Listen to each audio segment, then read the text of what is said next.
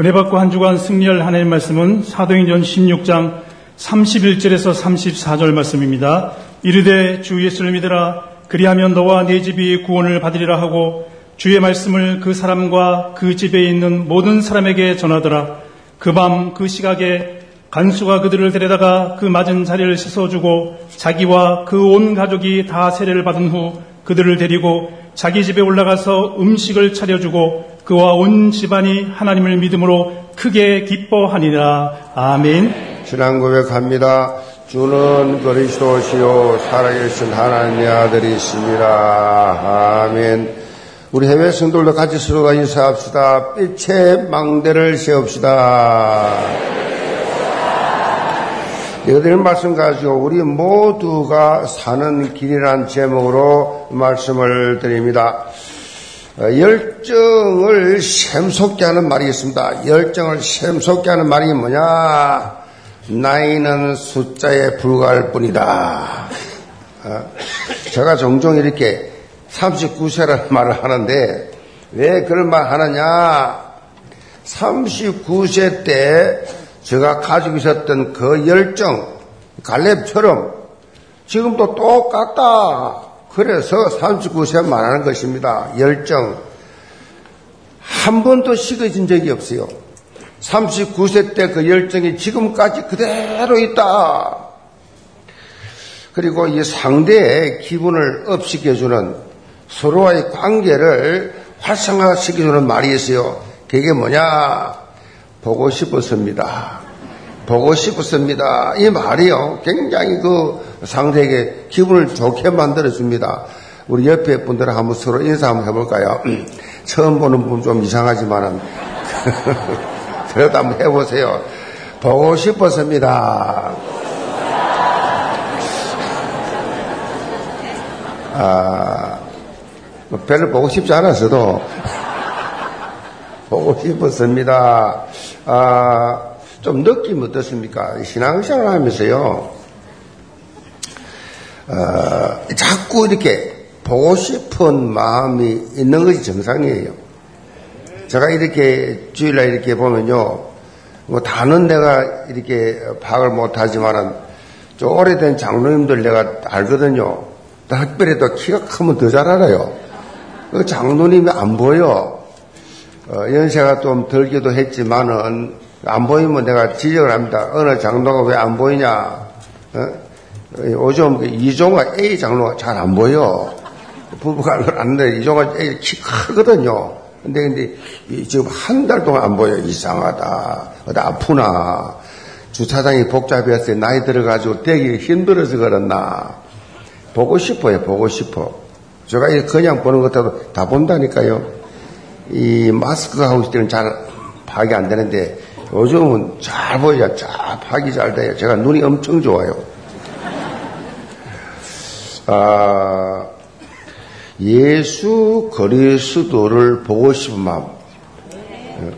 보고 싶은 마음. 바울이 그걸 가있잖아요. 그리스도를 보고 싶은 마음. 이, 그런 것처럼 영적 가족도 우리 성도들도 그렇게 보고 싶은 마음, 각 부서, 각 지역 사역한 독립자들 있잖아요, 독립자들. 그를 말이지, 일주일에 한 번 이상 안 보면 보고 싶어. 우리 상임위원들 이렇게 매주 그렇게 기본적으로 핵심 때는 보잖아요. 집회 때 어떤 때는 일주일 내내 같이 있어요. 일주일에 뭐 두 세 번을 기본적으로 늘 같이 예배 드리고 같이 있다가 보니까 일주일 지나고 오면요. 아이고, 오래간만입니다.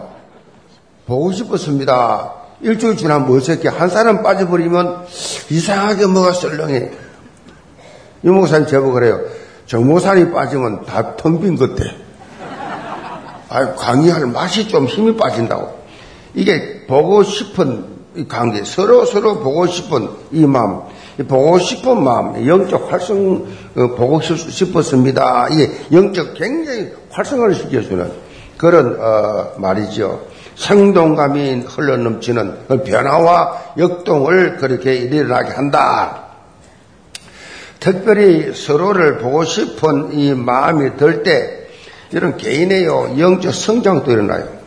신앙 성장하는 사람들은 교회를 자주 나오고 사역도 많이 하지만은 동력 자리는 많기 때문에 그 이 사람 사람 보고 싶은 사람이 많아. 나 한 명도 없어. 그 사람 뭐요 사역을 안 하고 있다는 겁니다. 하나님과 영적 소통이 제대로 안 되고 있는 거예요. 어떤 어떤 의미로 아유 저 사람 꼴 보기 싫어. 사람을 이렇게 보고 꼴 보기 싫다. 이미 영적으로 퇴보한 거예요.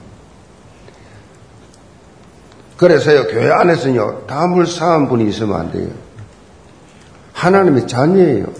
다 같은 아버지 섬기고, 다 같은 성령 안에 있는 분들이. 근데 감히 어떻게 내가 누가 꼴보고 싶다, 누굴 판단한다는 게 얼마나 교만한 거예요. 하나님 얼마나 책망하겠어요. 서로의 불필요한 오해가 있으면요, 풀어야 돼요. 그래야 내가 은혜를 받아요. 그래야 기도가 돼요.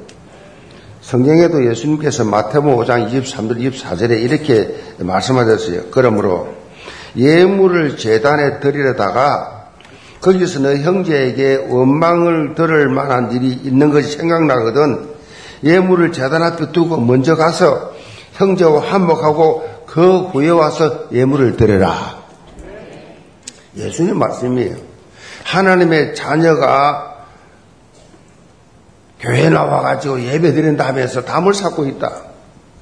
담을 쌓고 있다. 하는 예배 안 받겠다는 것입니다. 너 가서 빨리 화해하고 오라고. 어, 먼저 화해하고 화목해야 예배 성공한다. 그 말이에요. 그러니까 예배 성공 못하는 분들이 엄청 많아요. 우리 교회는 다 성공해요. 일반적인 교회들은 서로 막 알력이 있어요. 막 자리 싸움 있고요. 뭐 기득권 싸움 있고요. 뭔가 이익 싸움 있고 뭔가 막 이런 자기 이익을 위한 그런 것이 있어요. 제가 이 보고를 받았는데 금융 이 다단계가 교인들 피해를 줬다는 보고를 제가 받았어요. 금융 다단계 그 하지 마세요. 여러분들이 왜 당하느냐면 은행 이자보다 조금 더 많은 건 이해해요. 근데 은행 이자보다 두 배다, 세 배다, 전부 사기예요. 오래 못 갑니다, 그거. 그건 조금 더 이자 더 받겠다고 그렇게 투자했다가 얼마나 망합니까? 지금 이 교회 하나까지 들어와가지고 지금. 그것도 교회 오래 달다 사람들이 그런다니까. 그래서 앞으로 3일1조는 가면서 뭐 전도회다, 뭐 모임에 와가지고 그런 사람은 그 직분 맡으면 안 돼요. 그러니까 절대 교회 안에서 내 유익을 보기 위한 장사하면 안 된다니까요. 그럼 그 사람이 잘 되는 것 같아도 사람, 사람, 사람은 실족시키고 그것도 초신자들, 주를 믿음 약한 사람들 그렇게 해버리면 교회 안 나와요. 그냥 상처받는다니까요. 자, 오늘부터 싹 정리하시 기 바랍니다. 교회 안에서 장사한다, 돈 빌린다, 돈 받는다. 제가 말씀드렸잖아요. 빌려줄 때는 그냥 안 받겠다고 주세요. 언제 돌려줄게? 딱 그것 때문에 상처받고 은혜, 은혜를 못 받아. 교회 나와 상처를 받아가. 그 인간 보면 막 뒤통수 막 기분 나빠. 그리고 어떻게 그 사람 만날까 겁이 날 정도면 부담스러울 정도면 은혜가 예배가 되겠냐고요. 제가 말씀드린 핵심이 뭐냐? 예배에 성공하기 위해서 방해되는 거 다 정리해라. 그래, 그래야 여러분이 살고 지금은 좀 어렵고 힘들더라도 예배만 성공하면 다 회복돼요. 예배 성공을 못하다 보니까 예배 성공이 뭐예요? 말씀 잡아야 돼요, 말씀. 말씀 잡고 내 것 삼고 적용돼서 응답받는 이게 말씀 예배 성공인데 참석한다고 예배 성공입니까? 참석 수십 년 해보세요. 말씀 못 잡으면 변화가 없고 변화가 없으면 응답이 없고 응답이 없으면 증거가 없고 증거 없으면 증인의 삶을 못 사니까 재미가 없어 예배들 교회 나왔다 뭐, 뭐 그게 그거고 뭐 말씀을 성취를 체험해서 해야지. 자, 오늘 말씀 제목이 뭐예요? 우리 모두가 사는 길입니다. 우리 모두가 살아야 돼요. 우리는 영적으로 나를 위해 사는 그런 존재가 아니에요, 사실. 성경대로 우리는요, 영적 공인이에요, 공인. 왜냐? 예수를 믿는 순간에 그리스도의 대사가 되는 대사. 너희는 그리스도 대사니 우리는 공인이에요. 그리스도 대사 예수 믿는다. 그 말은요. 나 그리스도 대사야. 공인이 되어버렸어요. 공인이. 어, 공인이요. 자신만을 위해서 살면 안 되죠. 공인이 돼서 모두를 살리는 길로 나가야 된다. 그 대상은 나와 내 가족을 넘어서 영적 가족, 우리 주위의 불신 영혼들, 전 세계 2, 3, 4, 5천 종족, 이 영혼들을 향해서 계속해서 내 믿음이 확장돼 나가야 된다. 그래서 2, 3, 7 나라를 뽑은 거예요. 2, 3, 7, 5천 종족. 이 주님의 지상 최대 명령이기 때문에 최고의 신앙이 뭐냐? 2, 3, 7이에요, 2, 3, 7. 성교가 최고의 수준이에요. 성, 성교한다. 그래서 성교사들이 자기가 살고 있는 땅에서 더더욱 우리나라 같이 잘 사는 나라에서 가난한 나라에 가서 우리나라 벗어나면 다 가난한 나라예요. 다 힘들어요. 미국도 마찬가지. 어느 나라 가든 우리나라 외에는 다 실제적으로 제가 세계를 다녀보잖아요. 너무 어려워요. 비전이 없습니다. 성교, 캠프, 해외 캠프 상상도 못 합니다. 시간도 돈도 믿음도 아무것도 없어요. 지금 이게 할수 있는 유일한 나라가 한국이라고. 그 중에서도 복음 가진 영교회. 하나님 나라를 출석하겠다. 이거 우연이겠습니까? 그러면 여름 언제나 나, 나, 나 하다가 인생 마치겠냐고요.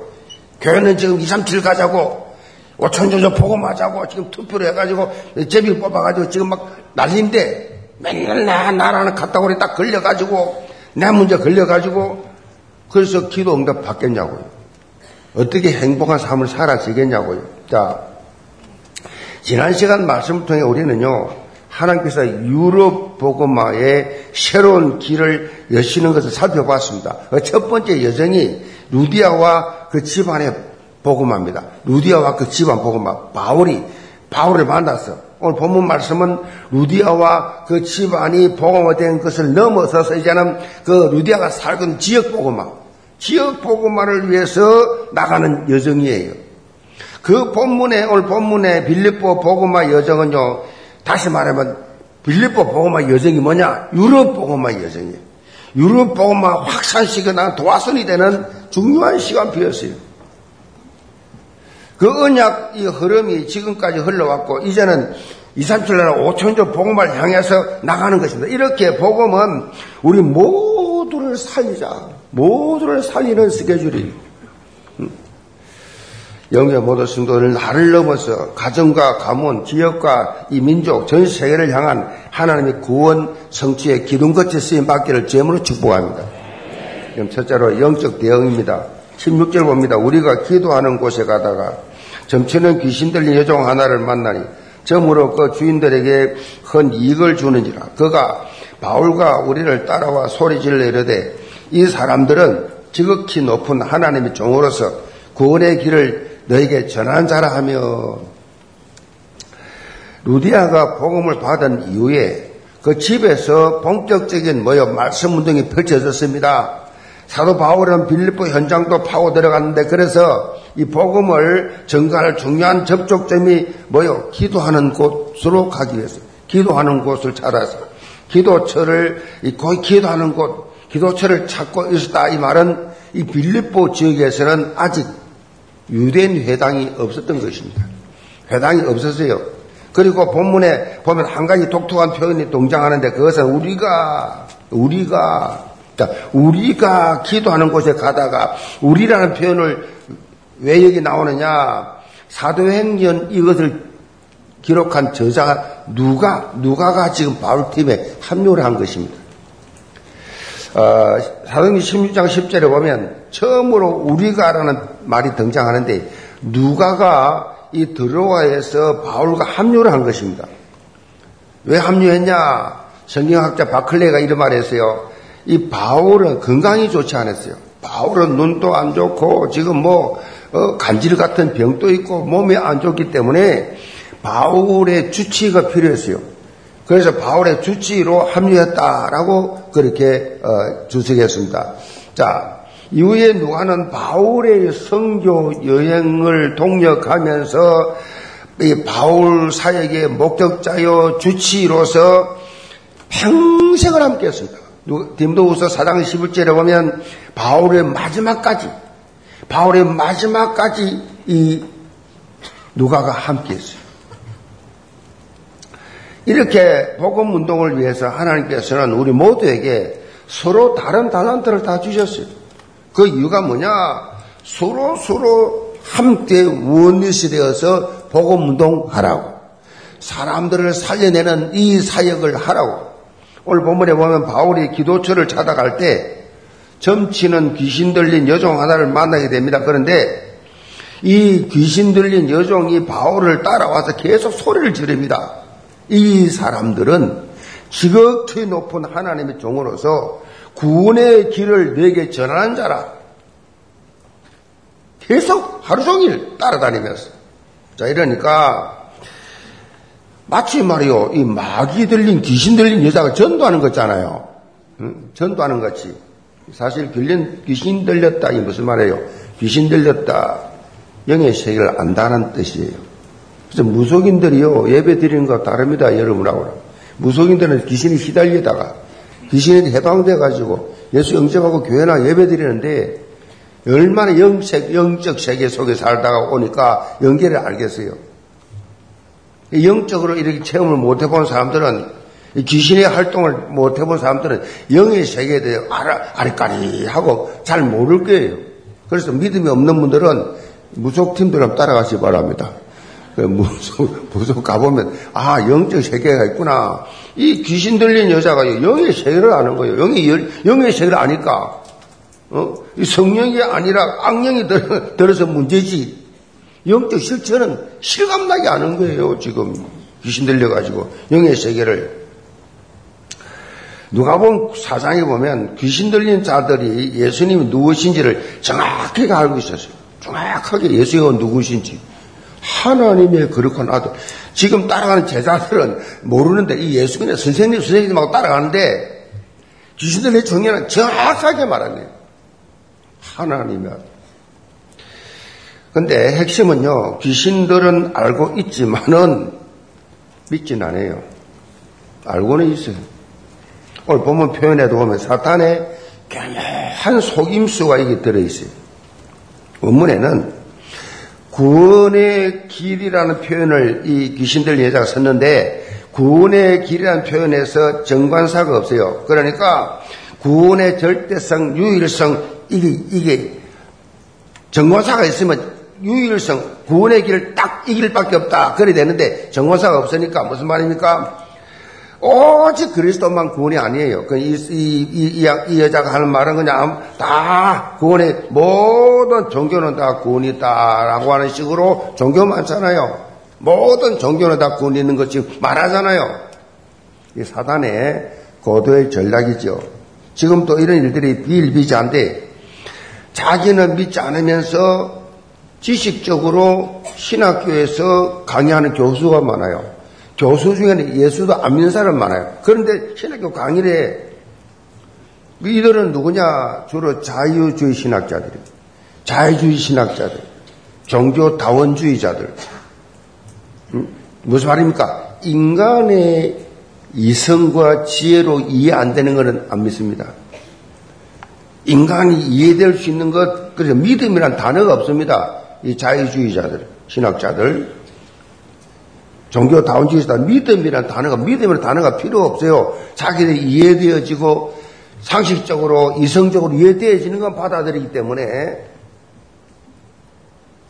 그래서 지금 뭐 쉽게 말씀드리면 연세대 신학과, 서울대 신학과, 이화여대 신학과, 신학과 지금 서 있는 있는 주로 이렇게 대학 안에 있는 신학과는 다 자유주의예요.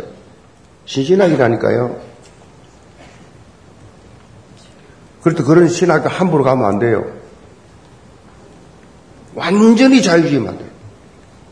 아니, 어린아이가 도시락까지 물고기 똥을 떡 다섯 개, 어린아이가 도시락까지 왔는데, 아주머니들, 그 어른들 도시락 안 가져왔겠어?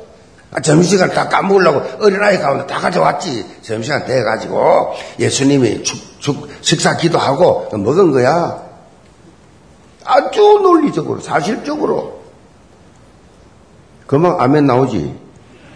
이해가 돼. 어, 그럴 수 있다.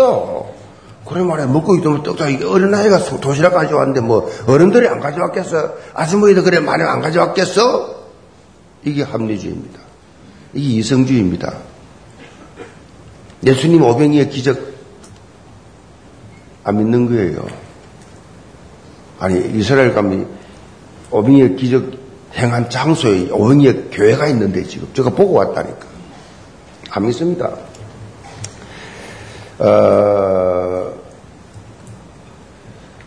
무속 현장에 나가보면요. 제가 전도를 한참 그 또이 개척하고 할 때 저 화곡동 쪽으로 많이 갔는데 무속인들 찾아, 무속인들만 집중 조사를 하고 했는데요. 무속인들 입에서 뭐라는지 아세요? 나 교회 다녔다고. 나 순복음 교회, 얘도 순복음 교회 다녔다. 교회 다녔다가 80% 이상이라고 제가 점검해 보니까. 거기다 교회 다녀봤대, 옛날에. 하도 시달리니까. 근데 중요한 것이 뭐냐? 예수님을 그리스도로 믿고, 아니, 예수 그리스도를 영접을 정말 정확하게 했느냐, 안 했냐, 이게 중요한 거예요. 영접했냐, 안 했냐. 정확하게 예수 그리스도가 나의 구세주를 믿고 영접하면 사주팔자 운명 저주에서 빠져나오게 돼 있어요. 예수 영접하는 순간에 성전이 돼버리는데 어떻게 귀신이 들어오겠어요? 잠깐 사기치고 거짓말하고 잠깐 잠깐 지나가긴 지나가긴 하지만 집을 못 짓는다고. 예수 그리스도를 영접하는 순간에 뭐요? 성령이 들어와 버리는데 성령이 들어오니까 성전이 되잖아요. 영원토록 내 안에 내주어 계시는데 악령이 결코 들어올 수 없지요. 무슨 말입니까? 정확하게 예수님이 구원자로 그리스도가 모든 문제 해결자로 정확하게 알고 영접하지 않았다는 거예요, 그게. 안 하니까 귀신이 들어오는 겁니다. 정확하게 영접했으면 들어올 수가 없다니까, 여러분처럼. 안 들어올 정도가 아니라 귀신들이 이제 쫓아내잖아요, 지금. 그래놓고 교회 다녀도 별 수 없더라. 교회 가서 답이 없어서 내가 무, 무, 점쟁이 됐다는 얘기를 한단 말이에요. 어, 여러분 생각 속에 찾아왔어요. 이렇게 속입니다. 묘하게. 무슨 말이에요? 가라지를 뿌려뿌려요. 내가 하나님의 자녀가 맞냐? 내가 신분이 뭐 권세 교회가 양한데 내가 진짜 하나님 자녀 맞나? 내게 이런 귀신 쫓아내는 권세가 있냐? 세계보 말씀 권세가 주어졌냐? 전부 의심하게 만들어요. 그 신앙생활 하면서도요, 진짜 재미없이 해요. 실감이 안 가요. 구름 잡듯이 그냥 미지근하게 그냥 다 내는 거지. 안 다내는 건지, 믿는 건지, 안 믿는 건지, 어, 여러분, 그래서 중요한 것이 뭐냐? 하나님의 말씀이에요, 말씀. 이 말씀이 견고하게 뿌려져 있으면요, 절대 안 속습니다. 어떻게 하면 됩니까? 강단 말씀과 24 되면 돼요. 말씀을 24. 흔들리지 않습니다. 이런 사람들은. 18절 보세요. 이같이 여러 날을 하는지라 바울이 심히 괴로워하여 돌이켜 그, 그 귀신에게 이르되 예수 그리스도 이름으로 내가 내게 명하노니 거기에서 나오라 하니 귀신이 즉시 나오니라. 여러분 예수 그리스도 이름으로 명하시 바랍니다. 그럼 귀신 나가요. 어, 전사님 와주세요. 목사님 와주세요. 할 거 없어요. 여러분 귀신 쫓아낼 권세가 있다니까요.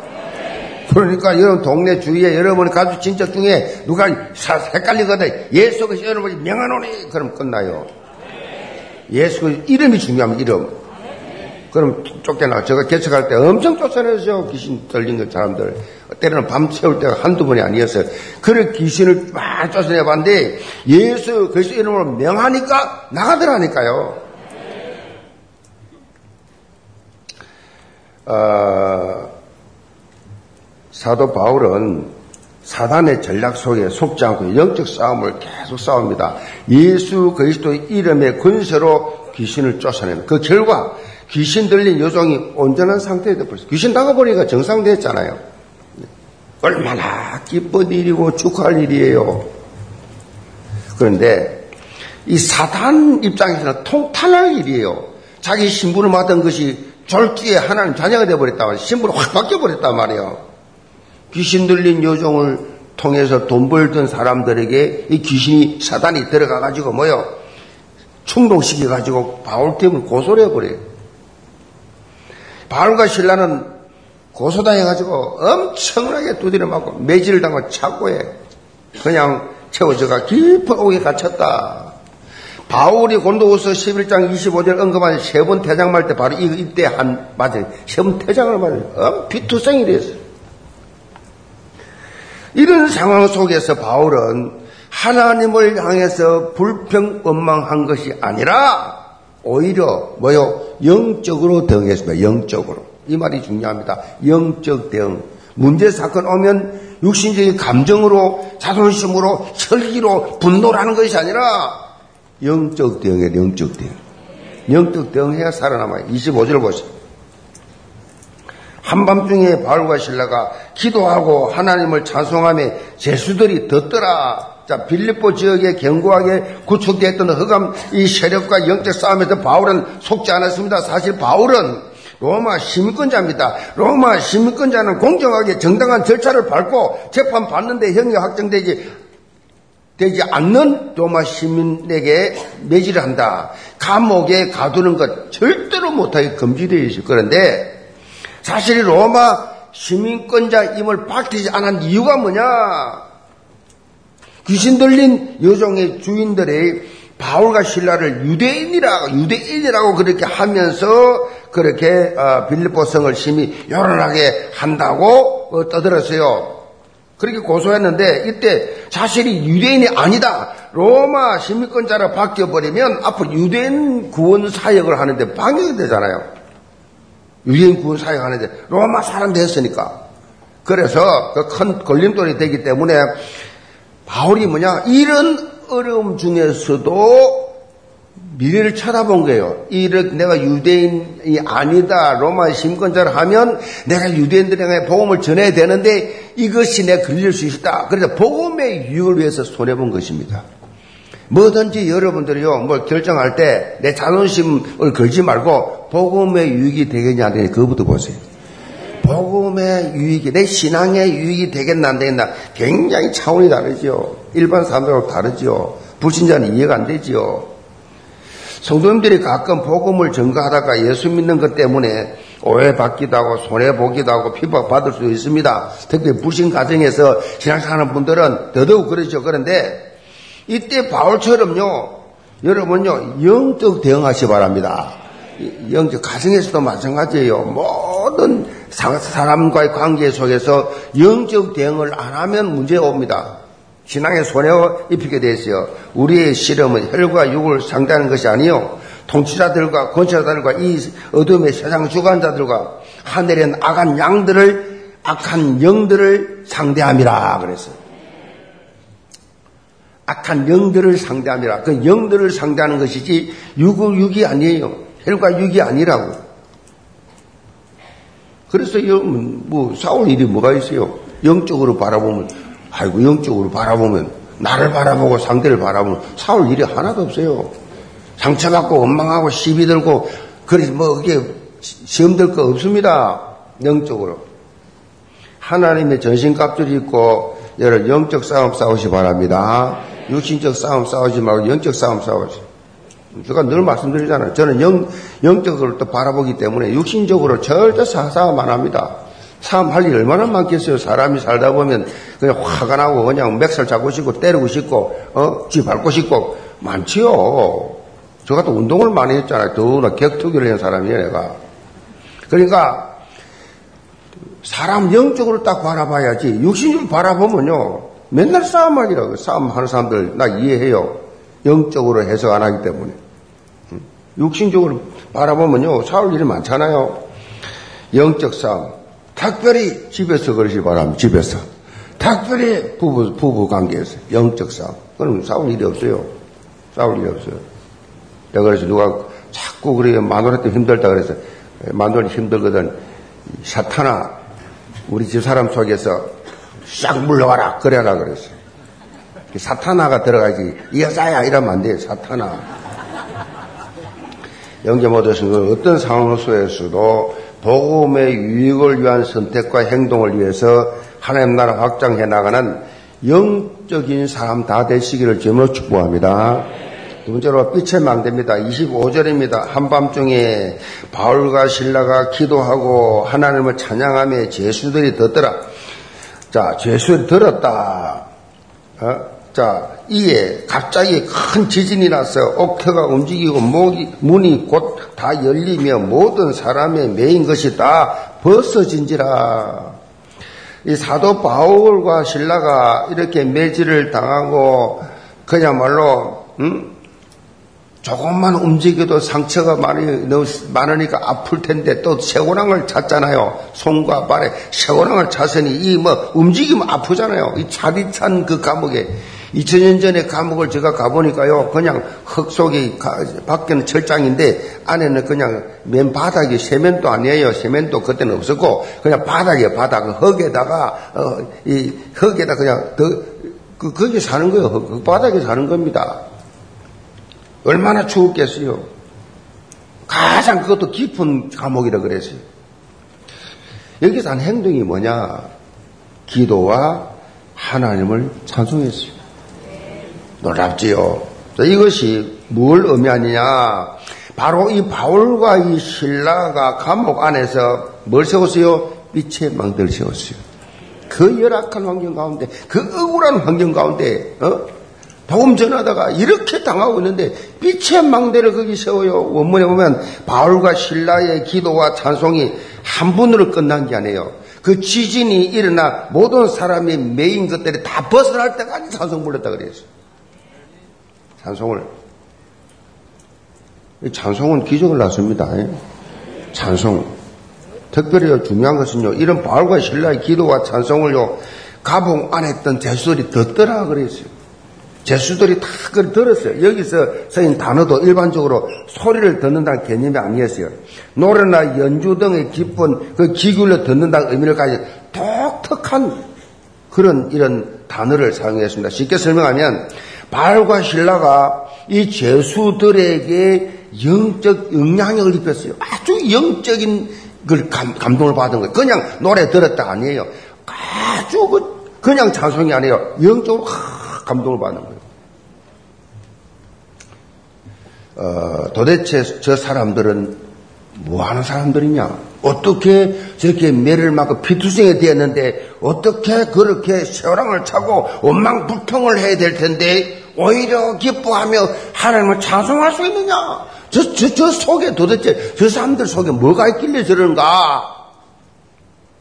귀를 기울였어요. 이 바울과 신라가 감옥 안에서 빛의 망대를 세우니까 놀라운 기적이 일어났어요. 지진이 팍 일어났더니 옥문이, 옥터가 다 열려버리고 모든 매 있는 죄수들이 다 풀어나서 다 자유가 되어버렸어요. 하나님께서 이 모두를 다 해방시키는 자유케 하는 그런 장면이에요. 이때 감옥을 지키던 간수가 자다가 옥문이 막 흔들리고 그러니까 놀래가 또 깨보니까 다 이러고 죄수들이 하나도 없단 말이에요.